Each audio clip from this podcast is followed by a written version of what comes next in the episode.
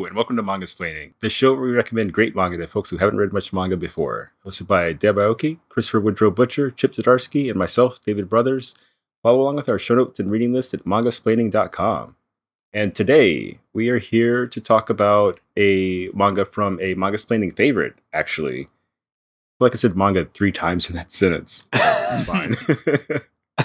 but Kamome Shirahama is the creator of Witch Hat Atelier, which blew our minds with its stories of beautifully rendered magic and outer space toilets. And this is her, I guess, side project. It's where she goes to tell jokes, maybe? It's her debut work. I think. Debut work, even better. It Wow. came before Witch Hat Atelier. Yeah. She can really draw. That is absurd. but Inia, Ini, sorry, I have such trouble with this title. Eniale and Dewiela Hmm. is the story of two supernatural beings, an angel and a devil, who are roommates and best friends. They hang out all the time. And of course, because they're on opposing sides of the whole afterlife thing, it leads to funny hijinks and constant fighting. It's I tried this on a whim after I read Witch Hat Atelier. I was like, oh, she has other work. Let me see what this is about. And I was almost shocked at how casual it felt in comparison Mm. to Witch Hat Atelier. Like Witch Hat's very it feels very complete and like structured. And this is more Yeah. like I've got a gag and I've got 20 pages. What can we do with it? Yeah. But with amazing drawings. And I thought it was pretty cute. I thought the characters were very Craven's not the word, egotistical kind of. They're very modern. Like they feel like Self-centered. yeah, self-centered, very selfish yeah, in yeah. ways that are really funny. You know, it's like a, a key to good comedy. And it's been on my mind recently because we talk about comedy off and on because Chip's, you know, a funny guy. Oh, oh, you. Yeah, I try. and we talk about Shirahama as being one of our favorite artists. So I thought, oh, why not merge the two and talk about her Angel and Devil comic and its ludicrous jokes? so we'll do this old fashioned Mangasplaining style where I choose Christopher first and then Deb and then Chip just catch their reactions. Chris, what did you think of Eniale and Dewiela? Can you say the title out loud once for us as a uh, challenge? it's not fair. I don't have it in front of me. Eniale and Dewiela is a. It, you're right. It's a beautifully, like shockingly beautifully drawn book, and it reminded me actually of like North American good girl cheesecake art. Actually, just like I'm somebody who's drawing this book, and I just love drawing cute girls, like being a little bit sexy and a, a little bit vampy sometimes. In the case of duality human character, and it was just like as soon as I hit that that's what this book was, like it was kind of pitched to us as a comedy, which you know it is. There's jokes, yeah. but no, it's uh, 170 pages of someone who really likes drawing, you know, cute girls and the occasional very buff monster dude, and that's great. There's nothing wrong with that, but I didn't find a lot more than that to it. I thought it was, uh, you know, I thought there was some good jokes, and I thought there was just like page after page of strikingly beautiful illustrations. But I can't remember what book we were talking about, but I found that although the art was really, really good, the storytelling I had a I had a hard time following a lot of the stories just with how the layouts of the pages were. And that wasn't a problem for Witch Hat, but I can get into that later. We can talk Mhm. about more about that later. But overall, yeah, it was a fun read, but it was very fluffy and it didn't change my life. Didn't change your life. All right. Wow. Deb. what was your take on this wonderful manga that Christopher is so unjustly maligned in his intro? Well, this is the first work that I saw by her, right? She came to San Diego Comic Con several years ago before Witch Hat. Hmm And she was a panelist, one of my panels about making a living in manga. And she was very, you know, quiet and stuff like that. But you know, she showed me her book. She had at the time done some beautiful Doctor Strange illustrations. Mm-hmm. And so, you know, really obvious, like she can draw. But the book, you know, that we have, what we read today was, you know, she had me a Japanese version. I'm like, I'm not sure what's going on here, but it's awfully pretty. I still kind of feel the same way. I want to give a shout out to Caleb, the, the translator. Yeah, he, Caleb He Cook. made some great decisions on the translation to make them funny. hmm And there's also just some moments in here where it's like, like she just threw things in because she wanted to draw them, like the giant poodle. What Yeah. in the middle? yeah. I just want to That draw a giant poodle. And then there's a part where, yeah, there's a there's a demon motorcycle. Here we go. And then there's jet planes. Ooh, jet planes. And then there's water. It's like she's like just flexing. Like Yeah. Yeah. in the entire book, I just feel like she's just flexing. Like she's trying to, I can draw water and I can draw wind. I can draw jet planes. I can draw pretty girls in, in outfits. I can draw them making funny faces. I can draw zombies. Like in a portfolio project that she just went far over and beyond what the assignment called for. I remember when I was in Japan at the time and the first volume of Witch Hat Atelier came out. Every page from the first chapter was pasted up on the wall on a Tora no Ana store. You walked up the stairs, you could read the whole chapter. And I remember thinking, oh, I'm so proud of her. She's like, this looks like a great story. And I had no flipping idea at the time that it was going to be a great story yeah, yeah. you know and so it's like this combination of her her great art and a really good story and it's like whoa. Can't can't lose on this one. But this one what i enjoy reading about this is i see a sense of fun. Mhm. you know and that she just has this great sense of humor and she's just saying sure i'm gonna do this because can. And oh you know yeah these are actual demon names and these are actual mythology names and i there's some things where i feel like she didn't develop the characters well like you know the like the exorcist who's kind of supposed to be the enemy and the guy with the fly head i think like bring him back he's cool you know oh yeah. BB.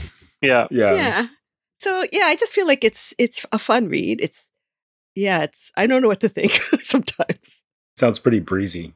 yeah Like it, it's good, but it doesn't stick with you necessarily. Is that fair? Yeah it's just kind of a nice little appetizer plate Oh, I like it. Yeah. Cool. And Chip, how about you? I agree it's breezy, but also I like the fact that there's elements that carry over from story to story. Mm. That's kind of what would make me want to kind of keep going with it. Like the gags are the gags are decent and the art's really good, but like yeah, the fact that they keep causing these problems and the problems they cause get referenced in the next story uh, makes it feel like it's building towards something, which I quite Mhm. enjoyed.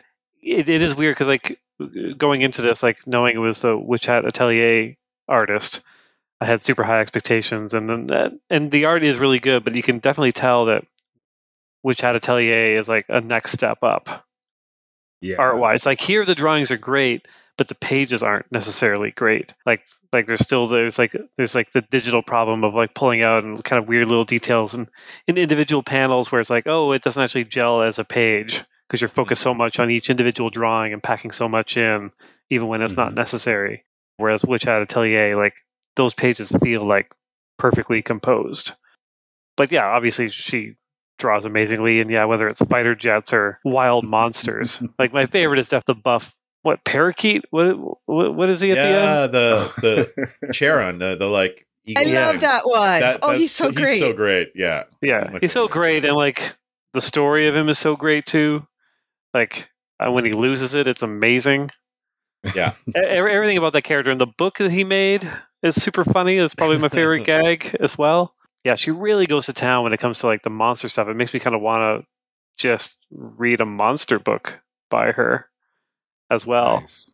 And Yeah. they're so sexy. That that evil demon Yeah. parakeet man is so handsome. Yeah. Yeah. Like broad chested. It's pretty good. Yeah, total hunk, total hunk. Total hunk.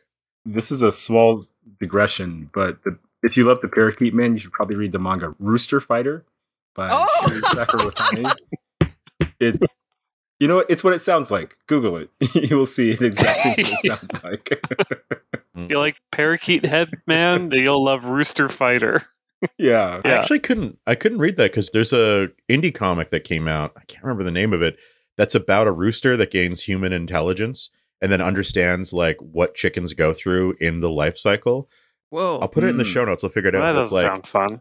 it is so intense, but really good, and it has some like crazy good jokes in it as well.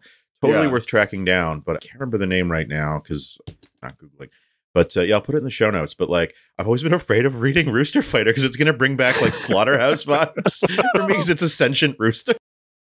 So yeah, I haven't I haven't read that one. I'm looking at like page 171 where like the parakeet man absolutely loses it.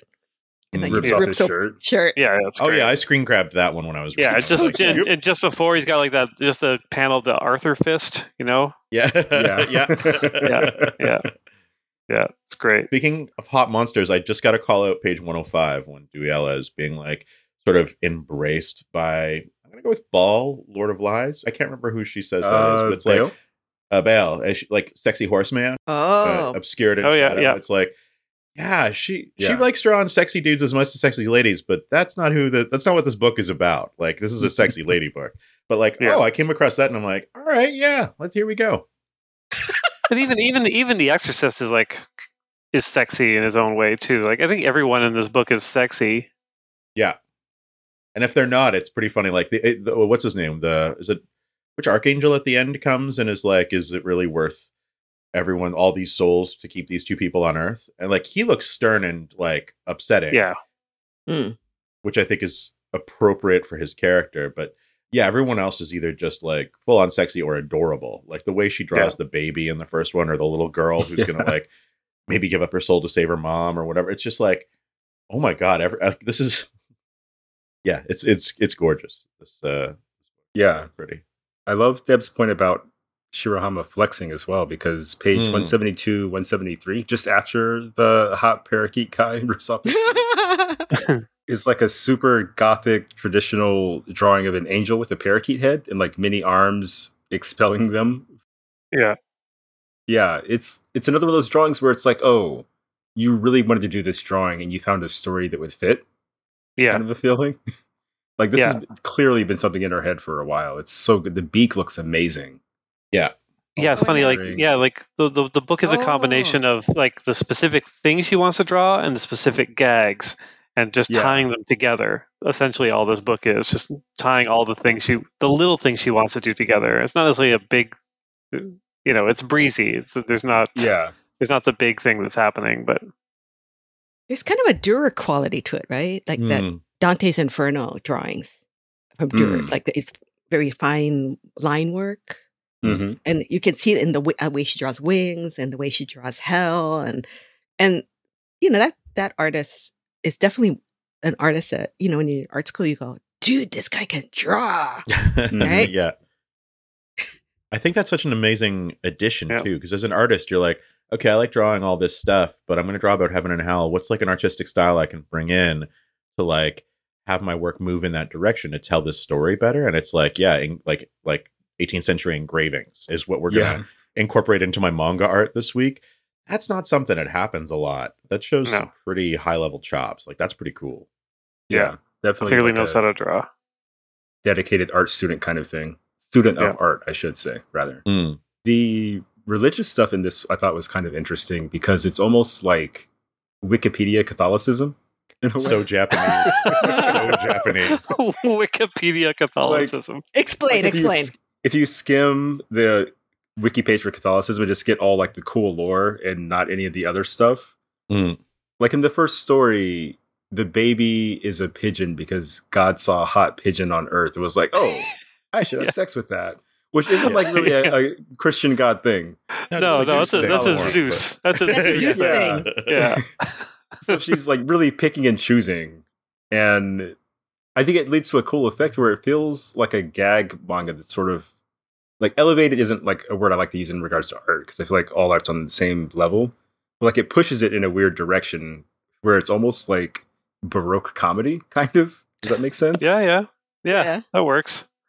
It's funny the the pigeon thing kind of changed my outlook on this the whole thing a, a bit because when you mm-hmm. have like the angel and the demon you're kind of expecting oh you know there's gonna be a problem with god at some point but then like god's kind of a moron like he had a pigeon knocked up a pigeon and now there's a pigeon baby and he had to send someone to go get it Yeah. like it, it changes the stakes a little bit it makes it kind of a bit more fun Mm. so while it's sacrilegious i was like i appreciated it the part where Innie calls God on the cell phone and Doobie's Oh. like, ugh. Oh yeah, yeah, i want to bring it back to like remember when we walked on another one where it had a lot of uh, historical or mythology references saint young men Oh yeah, hmm same vibe. Definitely the Yeah. same vibe. I would actually say Saint Young Men is maybe closer to the religion it's referencing. Yeah, yeah, for sure. Yeah. Man, that's so good though. Wikipedia Catholicism is yeah. Pretty funny. also, uh, just I feel like I could say that about me and my Daredevil run, but that's another story. I know, like, Hmm. in, if you read ahead to volume two, she does get into the Japanese mythology, and it just doesn't. Okay. It just doesn't work as well. Yeah. It's just Mhm. not as much fun. yeah, really because she referenced it a couple times here with like she referenced Mm. a couple of buddhists like observances and i Mm. was like oh that would be really fun to like show how all these religions are or all, all this mythology all of it is real hmm but also it like it all co- sort of coexists in a way but you're saying that in volume two it doesn't doesn't really work for you it's like basically she throws them into Japan, and then they're they're just they're mind blown because Japan is just full of hundreds and thousands of gods, and Mm. they're like, "What do we do with all this?" Ah, interesting nice. it's fun, but you know, it's kind of more fun when they're you know when Eniel and Duliel are kind of like they understand the way the world works. And then Mm. when, when they're confronted with a whole nother mythology, they're they're kind of more on the side. I could see it. Yeah, their bumbling makes more sense in the God and heaven and hell kind of way. hmm Almost like they're Yeah. scheming to get around rules that they know versus like being surprised by stuff. Yeah. Yeah. Yeah, like what like like you know, like when you go to Japan, right? Like all of us the first time you go to Japan, it's like, wait, what? The trains are on time? And wait, how do I how do I get from here to there? And wait, wait, wait, wait, wait. You're not gonna give me my change in my hand, you're gonna put in a tray. All oh the yeah. all the little shit just or like, oh, why are they asking me do I want to do one or two times on the credit card? Like, oh, because they think I'm Japanese and they think they're asking me whether I want to split up my credit card payment for this one item in one or two times. Like, Mm. you know, when you know what I mean? It's like when you're in Japan the first time, you're just like, I don't know what's going on. Overwhelmed. like I'm having a great time, but I don't know. I feel so stupid every day. Yeah, it's- yeah. yeah, so I like them better in like the heaven and hell thing because then you you know what the rules are, right? Like, Mm. Yeah. oh, this one's trying to get the souls. This one's trying to, go, you know, save the souls save the souls, and but they're at the same time they're both like I don't know, like Kendall Jenner, yeah. you know, like what's Mm. Kendall Jenner and like who's the other chick? Uh, I forget. I don't even know these girls. Any They all- other? Yeah. yeah, Very shallow. whatever. Mm. Anyways, Yeah. they just want to shop and like they get mad at each other for using expensive cosmetics and I don't know. It's cute. Christopher, have you read Kaoru Mori's Anything or Something? Her short no i haven't the short story collection no Yeah. haven't read it yet Deb, how about you? Have you seen it? Yeah, it's kind of similar to this. Yeah, I was thinking that because there are all these interludes in her short story collection. And Kaoru Mori is the artist of A Bride Story, which we all, you know, were Oh, yeah. away by ages ago. And this was originally in Harta too, by the way. the same magazine? Yeah. Oh, awesome. Eniel and Duliola was originally in like Heart Fellows, like those magazines.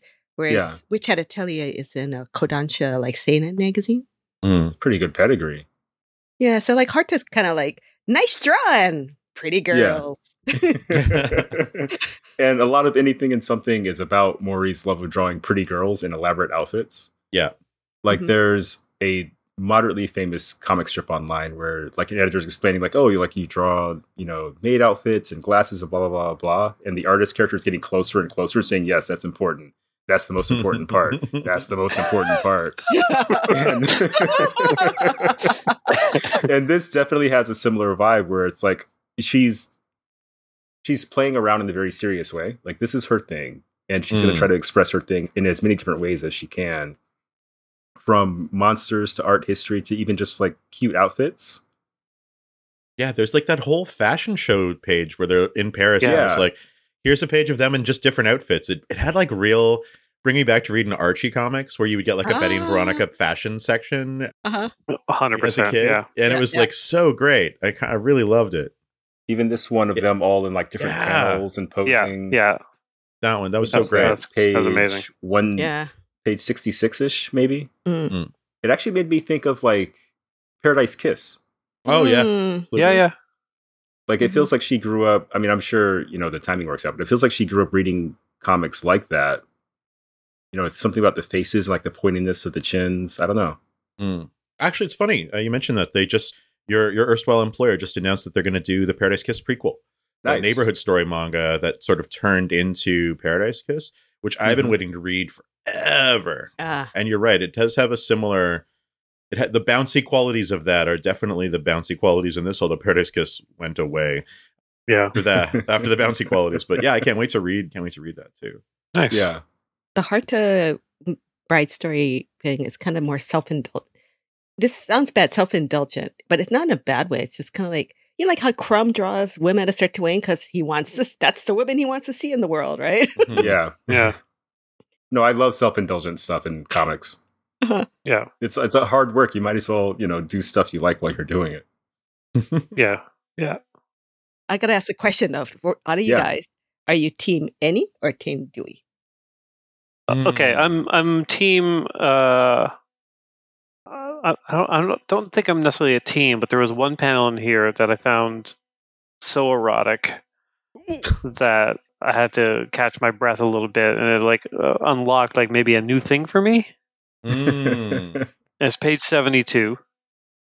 So I'll let you go to page seventy two. We're all desperately scrolling to find what's turning Chip on. Mm. It's when the exorcist reaches behind and discovers the tail. Searching. There's it's a wild yeah, drawing. it, it is a wild drawing and like like everything about it is just like way too erotic for what this book is like the fact that like the coat is lifted up on that side reveals everything almost to her butt and then the the way he's touching the tail too is not like a full grip it's just like it's like just enough and there's like a phallic quality to the tail and at the base and it's wrong and it's yeah there's it's it, yeah it blew my mind I love the searching lettering behind it too. Like the layout is so wi- Yeah. like like they kind of And then form the an tail A. is it's S Yeah, too, yeah. right? yeah. yeah yeah it's a it's a it's a it's a very strange panel in terms of the design of it but yeah it is it's something else And then the joke that follows it is basically like a Ranma one half joke of like a stomp and a slap and a runaway. yeah yeah Chip, is there anything you would compare this to in like American comics, Western comics? i mean I was going to say Um, Rocketeer, man. Rocketeer? Rocketeer. yeah Rocka who? i could I i, like could the movie, see that but Dave Stevens, but Dave, so Dave Stevens, who did Rocketeer, is just like a like a pinup guy, loves cheesecake, loves good girl art, and was like, "What do I want to draw?" And it was like 1950s retro futurism, dude with like a metal mask and a ray gun, and just the cutest possible girls. And so Rocketeer was like Mm. born of his his self indulgent comics, yeah and there's nothing. And again, nothing wrong with that. It was for me. I look at that and, and you read it, and you're like, God, it's just like beautifully drawn, and he loves drawing girls, and like he's putting some like fun 1950s set pieces in there. Sure, Rocketeer. It's a it's it's a fun time, but that that's the vibe I got off of this person. is rocketeer meets good omens Uh, yeah, absolutely, Yeah. absolutely. Good high concept. Yeah, nice. Get Hollywood on the phone. When you guys said cheesecake, I thought Frank Cho. Mm. I could see it, but this is almost like more horny but less openly horny. yeah You know? yeah that's it yeah frank cho he's basically just like hey you want to be horny here Yeah. whereas this is like oh read this fun thing oh by the way you know what it's horny and after thinking about it, I think I'm Team Dewey instead of Team Any. Mm. 'Cause She Mm. gets more of the like mean spirited jokes that make me laugh. yeah And the bit Yeah. where the exorcist is like, oh, we have wanted her for ages. And you see like the really like classic monstrous version. um, you have her. Yeah, that was really good. Yeah, page Yeah. 88. Th- There's just so many good bits with her that I like. a yeah lot. for sure Oh yeah, then the chapter three title art is a great outfit, Mm. and again very horny. Like the, there's so many good details in the drawings where you're like, oh, okay, I get it. Yeah. like the perfect line down the pantyhose. Yeah. Mm. Annie gets the good expressions. I think Dewey gets the really good Mm. jokes, but Any Yeah. like there's something about the way she draws a sort of like concerned shock face on Any, which happens multiple times in this volume. that is so good. Like so complex an emotion to try and communicate in drawing, and it's so perfectly done sort of each time. Yeah. But only one of them gets embraced by monster men, so I might have to go with Team Dewey. I'm Team Monster Man, actually. There we go. yeah. How about you, Deb? Who was your Betty or Veronica? you know, I I I, I could relate to more Dewey because it's like like if you if you had a girlfriend like in, in Yale who basically borrows your shit shamelessly, doesn't Mhm. apologize for it, and then just bats her eyelashes and goes like, "But I'm cute, right? Oh, you just Yeah. want to slap her." so it's You like sent her back to "Oh." heaven. yeah so i could i could relate to her her problems and stuff like that but you know at the same time it's there's something really fun about the innocence and the st- of the stupid problems they get into Yeah. i don't know it's like Yeah. or i was oh i have to draw like uh, so i have to mention page 108 Mhm. that was the one where i thought caleb cook you go it's basically this hoof coming out and it says silence the master I wonder if in Japanese it was like ashi is Japanese for leg and Hmm. sheen is Japanese like sound effect for silence. Ashin. Ah. Yeah, Oh. Caleb's really good at what he does. Caleb Cook and Abigail Blackman on lettering. I think they did a great job localizing this one. Oh, I wonder if it says Yeah. something in the in the in the translation notes about that. There were only a few notes, like Yeah, they don't a say it. handful. Damn it. On page 97, though, in that same area, there was something that I wanted us to take a look at. Like the storytelling. Basically, there's a fight scene in this volume. So, of course, you know, my eyes and heart zoom towards it on page 96, 97, where our angel and demon friend are summoned. They look at each other and then they have like a quick hand to hand Batman Captain America thing o- over Yep. nine panels. I think this was maybe the funniest part for me because it's so serious and like suddenly action comic-y. Mm-hmm. While Yeah. the rest of the book is like pretty open and like, you know, beautiful drawings. Well, the, the the best part of it is on ninety seven, the Batman Captain America, Yeah. is that both of their faces throughout are bored. Yeah. Like or that's, annoyed. that's that- they look annoyed with each other, like like oh Yeah, you again. yeah, it's, it's bored annoyance. Like it's yeah. that's what makes the page super super funny. And the texture on her jacket. So, I mean, it must be digital, but it's a great texture. I don't know. There's so many good drawings in this book. I don't know if it's digital. It it really shifts a lot from panel to panel. Like if it's digital, she's doing a lot of work on it to sort of you know squash and stretch it Mm. and move it a little bit. Like Mm. Yeah, yeah, yeah. Yeah, yeah. Usually with something like that, it's easier to just draw than try and manipulate it. She's really fast too. Really? When she was at the panel, at the end, somebody had a shikishi. She drew Dewey like that. Like, and I have a picture of it, and she yeah. just whipped it out with a sharpie. So it is my eternal regret that I was too. professional. Yeah, I didn't want to ask her for one. I felt really bad, you know, like, oh, you know, I don't want to bother you, but you know, here's a fan and she's asking you to draw something. But I look at I Mhm. look at that phone like, oh, it's so jealous. But Deb, you read through volume 3 Mhm. So Yep. can you tell us a little bit about where it goes? Like, does it develop a story arc, or does it just kind of stay more monster of the weekish? it's kind of episodic. Yeah. I, I can see why it ended in three volumes because it was just like not go- really going anywhere. Yeah. but you know, it, it, it like again, you know, the flexing thing definitely if you read it with that in mind, you go like, okay, here's the zombies, here's the this, here's the that. Like Mhm. it's it's if you could use it as a textbook for drawing comics, it's like you can you could look at it as a reference, like, oh, that's how you draw people underwater. Oh, that's how you draw explosions like that.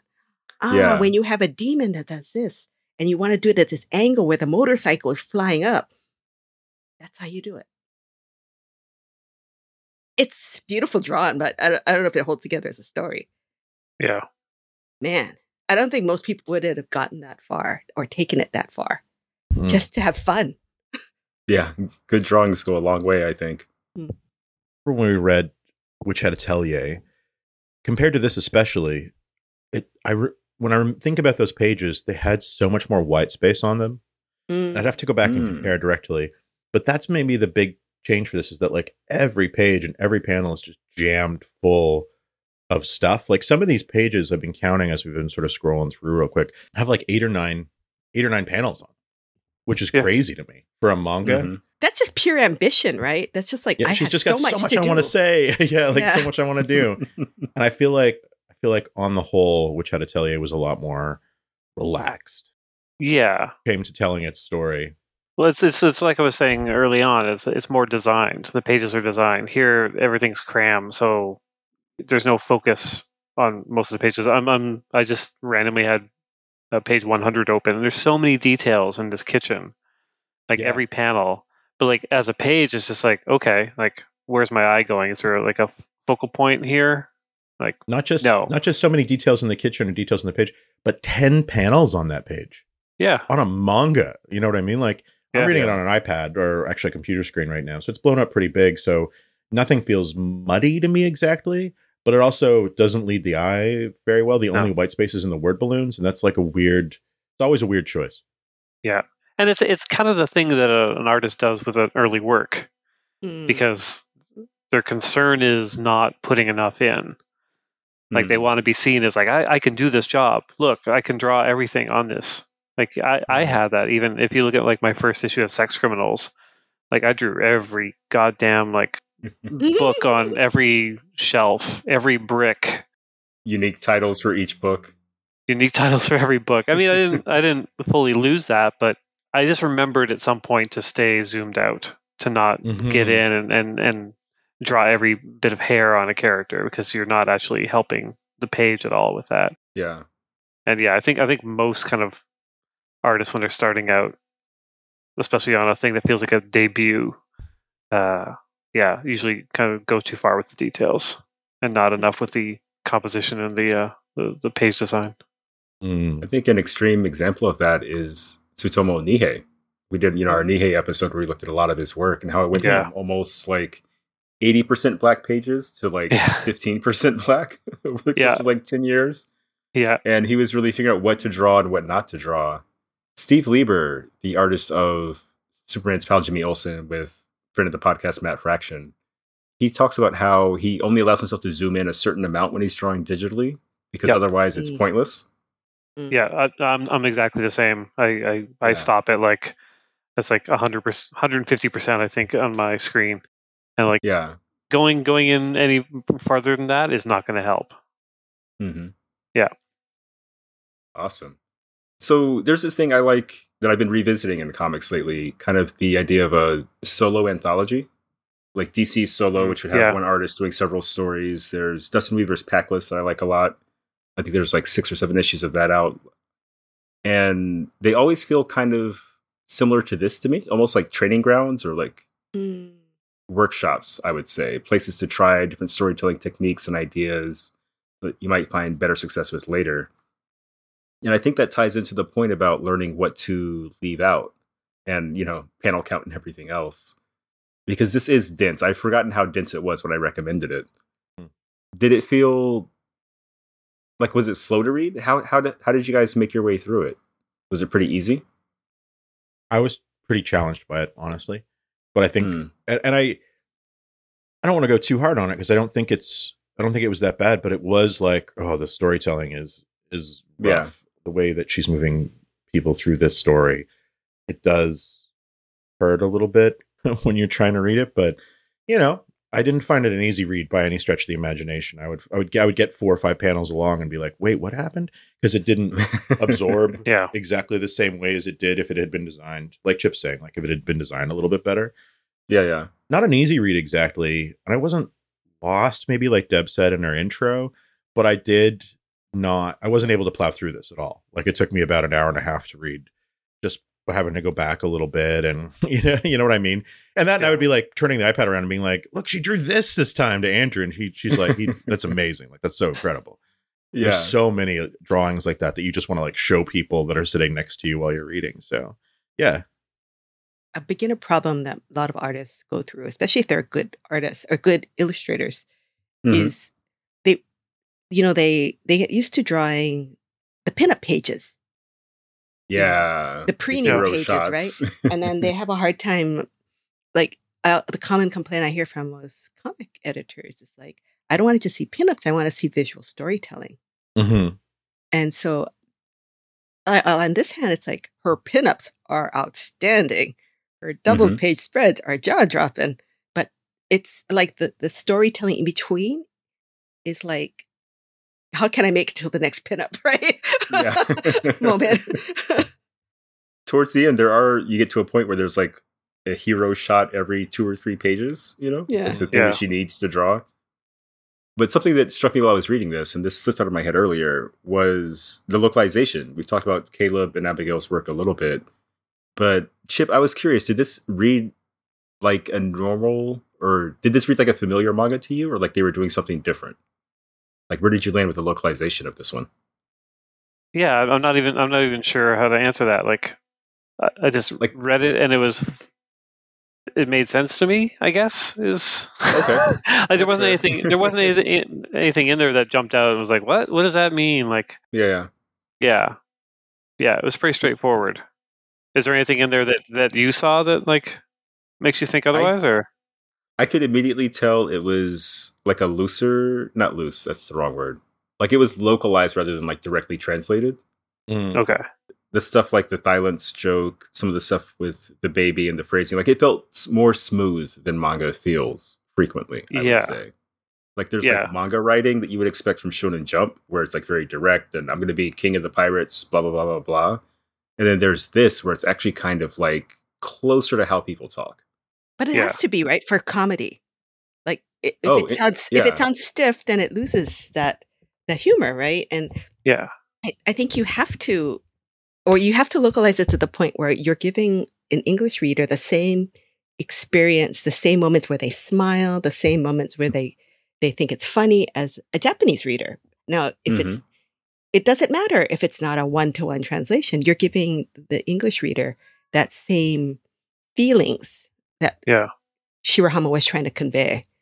Mhm. Well, it's it's funny because like we we talked about this on the episode with Jocelyn and and translating Mm. Okinawa Mhm. because that was very straightforward.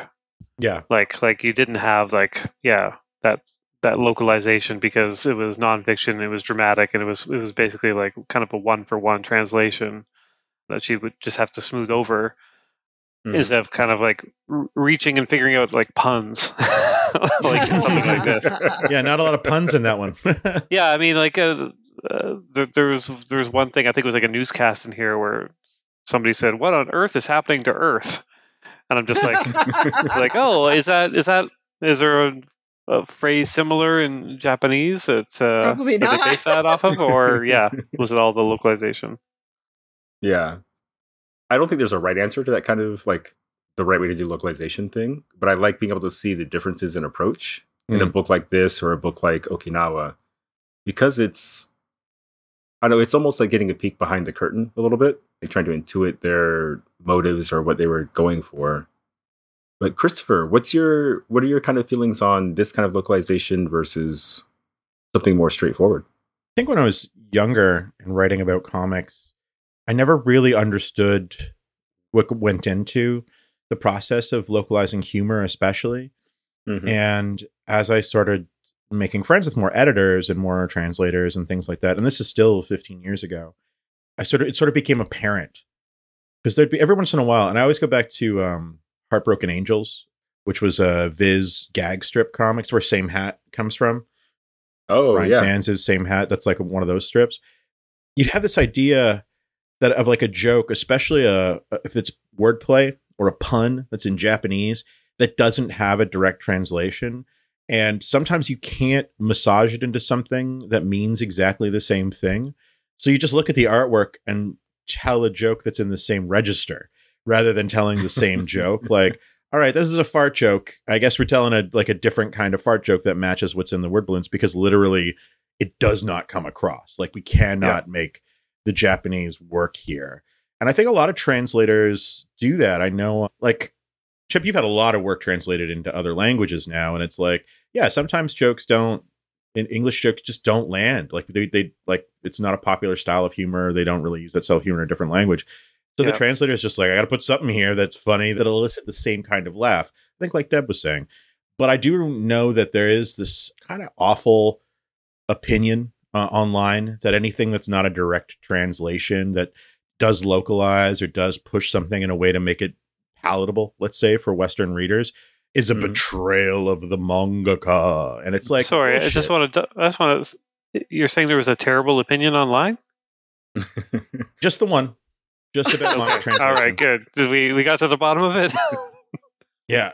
So yeah, I think that that's like I think that's fake as hell. And it's not to say that there's not bad translations out there or there's Mhm. not great translations out there that are super faithful, but at the same time like this is art, man. This isn't uh like there's Yeah. different ways to approach this these works in translation and nothing is actually perfect and we're always sort of striving to get as close as we can. And I think that that's what's so that's what's so important.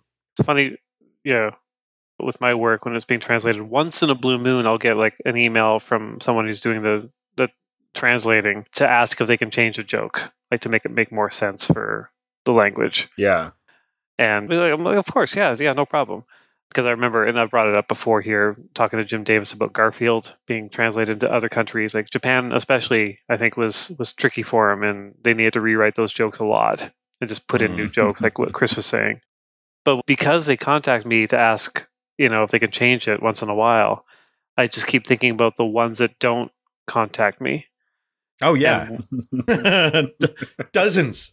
is my work like like just uh, misogynistic in another country like i just don't know i don't know like yeah if i ever go to like italy or whatever they'll hail me as like a hero for the wrong Yeah. reasons or something and yeah yeah a slight fear there Amazing. Yeah, my go to when thinking about localization in general, and especially localizing comedy, is how curry, like the dish, and boyfriend in Japanese are homophones. Homophones? oh Homophones. They're both they're both fine. Ever since Christopher did root versus route, I have second guessed myself so frequently. oh sorry.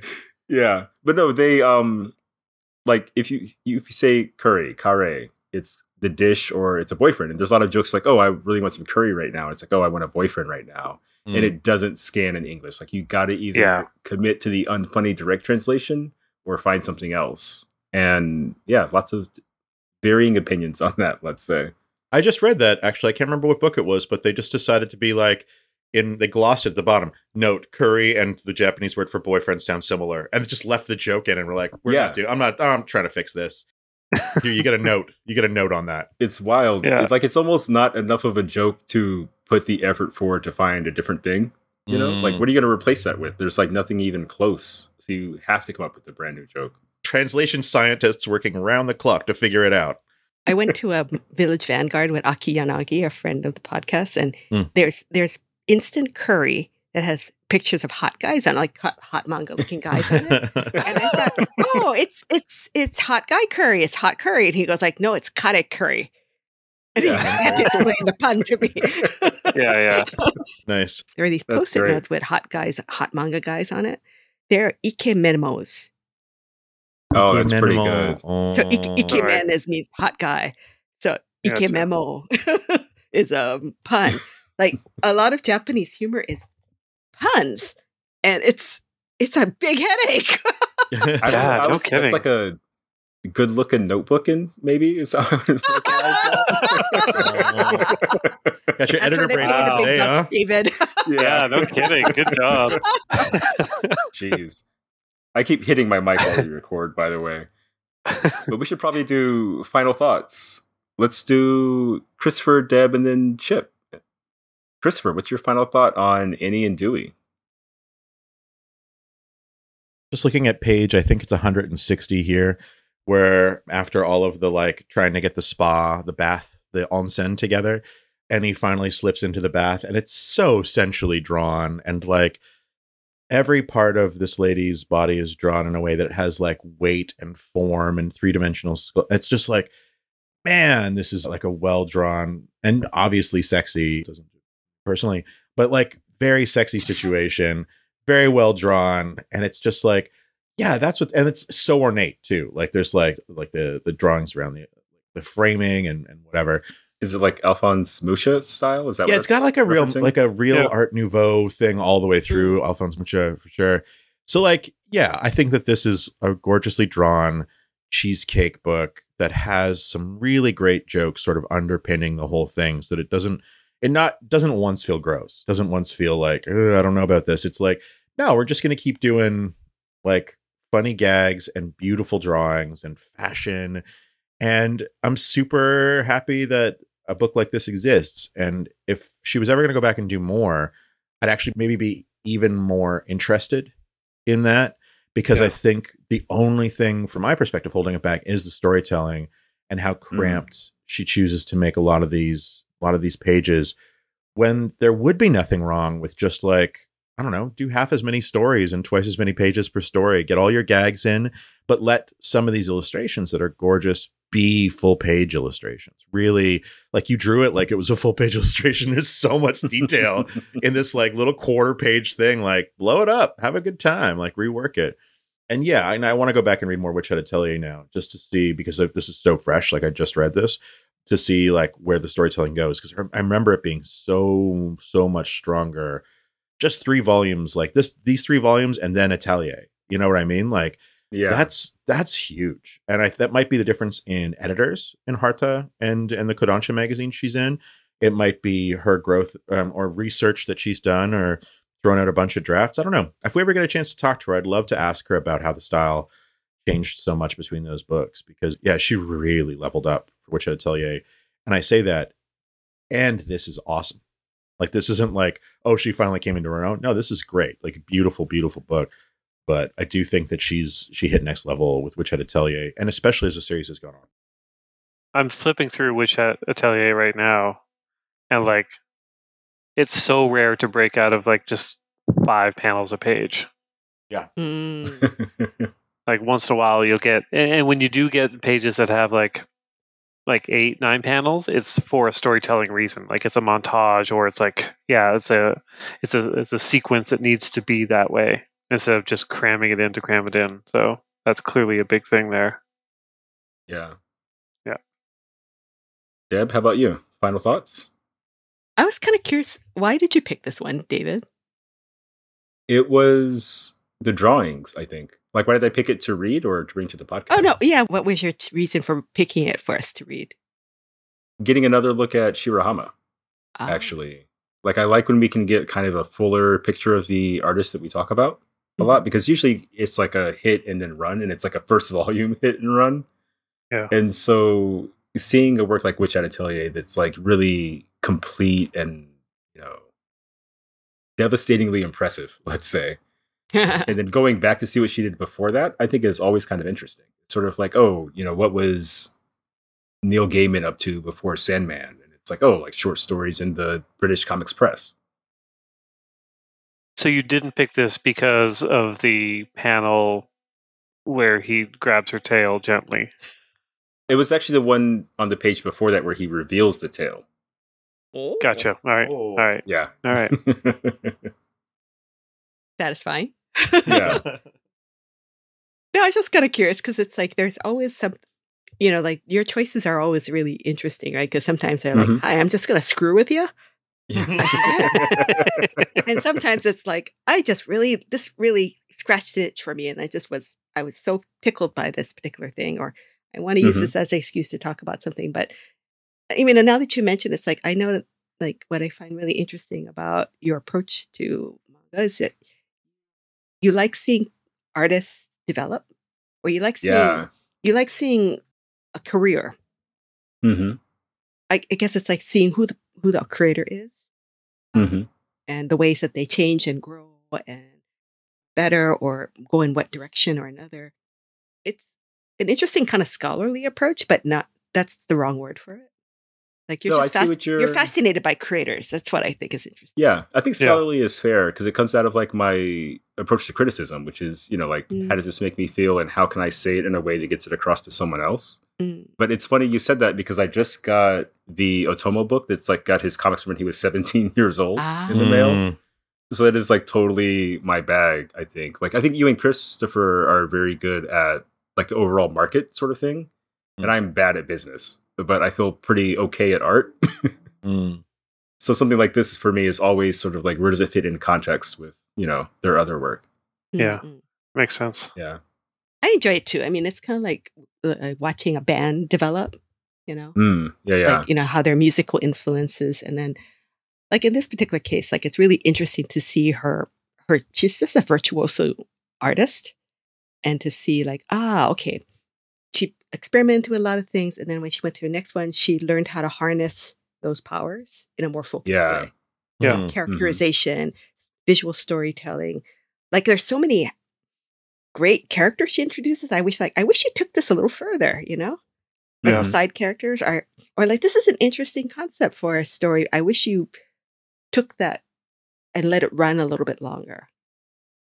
Mhm. but- You know, these are all very, very minor criticisms, and it's interesting to see because it's like if you just only saw Witch Hat Atelier, you would not know this person, even in an earlier work, is just knocking it out of the park without even Yeah. breaking a sweat in a way Yeah. that most people would dream of doing. But the fact that she cre- went on to create something next that was like, ah, just you're perfect, right? Mhm. Was Witch Hat right after this? Or was there anything in between? Really? I believe Wow. so, yeah. I think she took some time though. We'll throw Yeah, that in the she show did. notes. But I believe that there was it wasn't this serialization ended and then next month Witch tell you There was definitely Yeah, time. yeah, it was a while. Yeah, she must have because there's a, a, an actual development in the style too, which I don't think you'd hit just by like, all right, I'm gonna start drawing. Mhm, Yeah. mhm, mhm. Yeah. Pretty good. Yeah. And yeah, we've done that with Tatsuki Fujimoto a bit too, looking at different works of his and kind Mhm. of comparing and contrasting. Chip, what's your final thought? How do you feel about this one? Uh, ho- horny, I told you. Oh, right. Gotta end this episode right now. No, it, it, it, it's fun. A lot of the jokes land. The monster, buff monsters are probably my favorite part. Mm-hmm. Yeah, yeah. the- the- uh, Chris called it when he said it was breezy. Like this is a very Yeah. breezy book, and if you're looking for that, and you're looking for good drawings, and you should definitely check it out. Nice. And my final thought is I agree with you all about the jokes being just kind of okay sometimes. Like the storytelling being kind of okay, but all the drawings being like completely top of the heap. Mm. And my favorite gag, I think, is on page 82 with the demon trio. We do a quick little like Ginyu Force Kamen Rider pose, leap into action moment, and then immediately get like Flash dissolved. In yeah, yeah. It was so good. yeah, that was pretty good. But the thing that kills me is the trio guy in the middle who's covering his butt and junk by spreading his legs as wide as he can and putting one hand in front and a hand behind. it's one case where zooming in too far led to some pretty good humor, I think. yeah, yeah. nice. But cool. That has been Eniale and Dewiela by Kamome Shirahama. First time I said the title correctly. I'm pretty proud of that. It's available from Yen Press, and I hope you enjoyed our discussion about it because it is over. We're going to take a commercial break and then do some shout outs. Because it's over. We're done.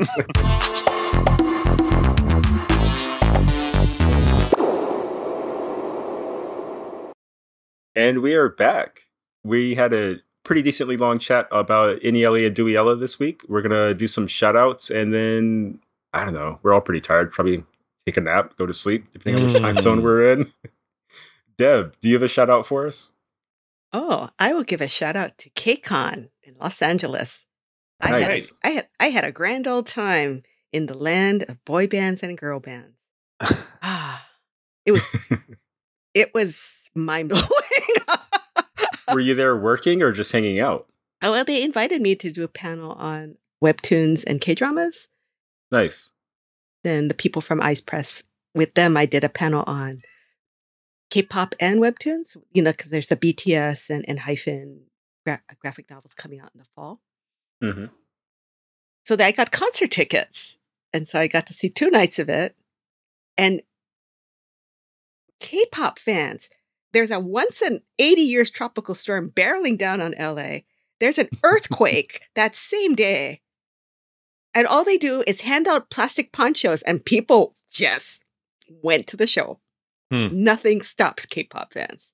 They Nice. are they are going to be here at the end of the world, like the cockroaches, because they are so resilient and Yeah. determined.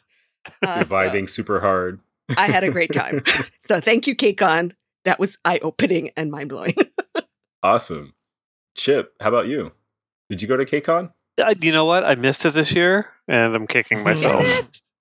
yeah, just too scared of storms. My wife and I have been. We're in the middle of it right now. We're watching Star Trek: Strange New Worlds, Oh, okay. and Mm. St- Star Trek's one of those things where like sometimes I like it, sometimes I don't. Like I got into Star Trek Discovery, but as it went, I'm just like, "Oh, I don't need you to save all of the universe again. Like it's just it just felt really repetitive. And Strange New Worlds is like it's nostalgia done right because it's not nostalgia in the sense that it's like winking at you with its references, but Mhm. it's nostalgic for the feeling of kind of a classic Trek Okay. where there's a lot of done in ones. The characters are all interesting and likable, and it's just got it has a really kind of bright, fun feel to it, even when the the topics get dark. And everyone on it is so adorable. Like just they're either super cute and there's like the one hunk, Captain Pike, Anson Mount, and he is so dreamy and his hair is so perfect. And the Star Trek outfits are they got the perfect shoulder pads, like not too big, but just enough to make it go, all right, to like literally everyone who wears those outfits.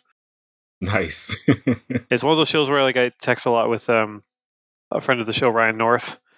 Because he's like a Star Trek fan, and Mhm. he also loves it. And almost at the end of every episode, I, I say to my wife, I'm like, Ryan should write one of these. Like my goal now in life is to get Ryan to write an episode of this TV show. So when the writer's strike is over, I'm just gonna start a new picket line outside the Star Trek offices saying, "Hire Ryan North to write a Strange New Worlds episode." His Fantastic Four is good enough to where I'm not even a Star Trek guy and I'm on your side. Yeah, yeah. No, he's he's Yeah. he's so smart and and his work is always super fun and he's so good at those done in ones that like he's he's a shoe in for the the show i think hmm Nice. And Christopher, you got a shout out for us this week? Yeah, I actually haven't been taking in a lot of media lately. I've been mostly uh, consuming stuff for work. So I will do enlightened self-interest shout out. Shout out the collaborators on all the Mangasplaining extra books because we're starting to get pages and chapters mm. in. So we've got the first four chapters of Search and Destroy in.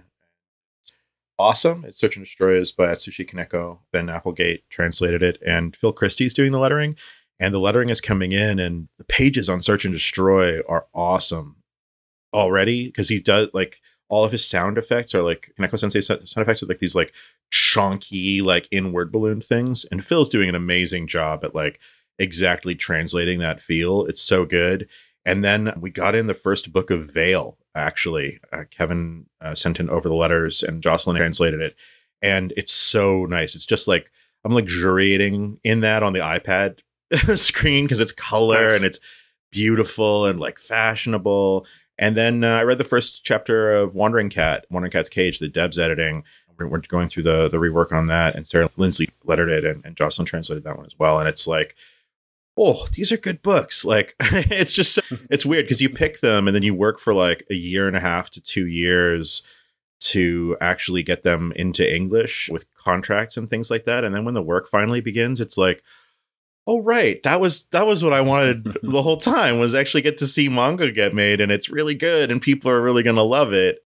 That's awesome. It, it's it's a it's a good feeling after like dealing with contracts and dealing with delays and dealing with whatever. So yeah, shout out to all the folks that are working on and, and Deb obviously, but all the folks working on the Mangasplaining extra books right now. It's been real nice getting to see pages and chapters and, and whole books come in at a time.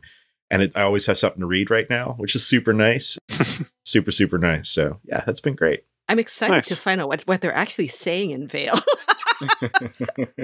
I so I read the that one. It was interesting. I was listening to the Okinawa episode. That one I actually read the French because it's all Ah. short dialogue, so it was Uh-huh. pretty easy for me to pick up. Whereas Higa's work in French is a little denser. Okinawa was a little denser. Yeah. but it was. It's like the. I mean this in the best possible way. That is not a criticism. It's actually like a proponent of why it's good. But it's a bit like a French perfume commercial from the late 90s and early 2000s where like people are looking glamorous and kind of talking past each other and there's this like like it's like french you know not new wave cinema but like classic french cinema and they're just like smoldering and like talking about you know sexy things and you're like wait what is that and it just but you're already on to the next thing Veil's so good. Veil's so good. It's going to be, That it's a beautiful. killer pitch. Yeah. Oh, thank you. Yeah. It's going to be. There's. I.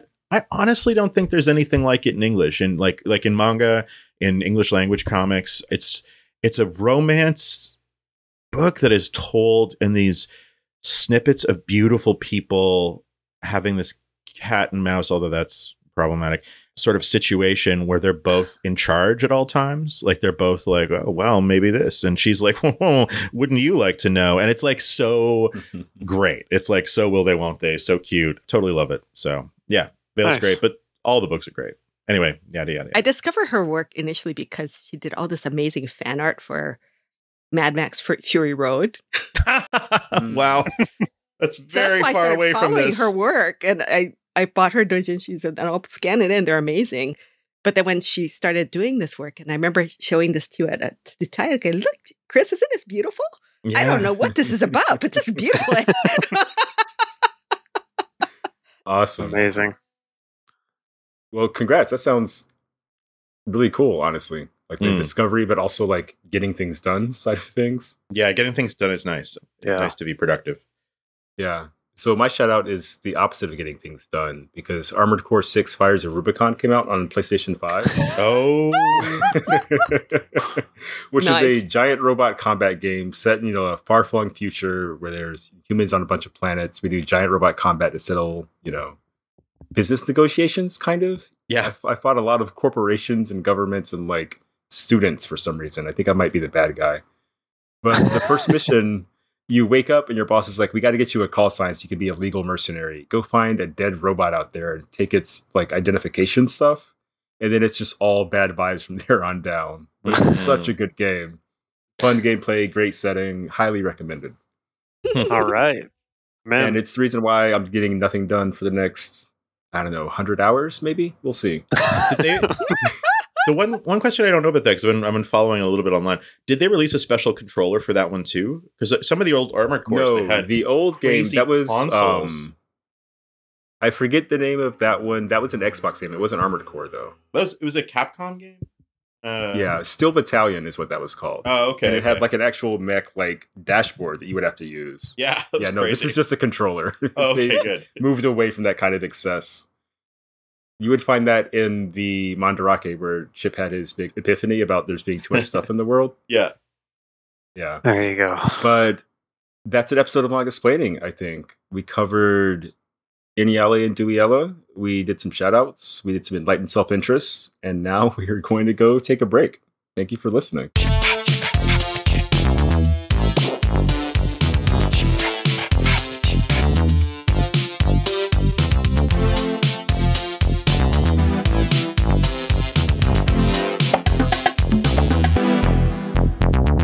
This has been Mangasplaining, episode number 106 Eniale and Dewiela.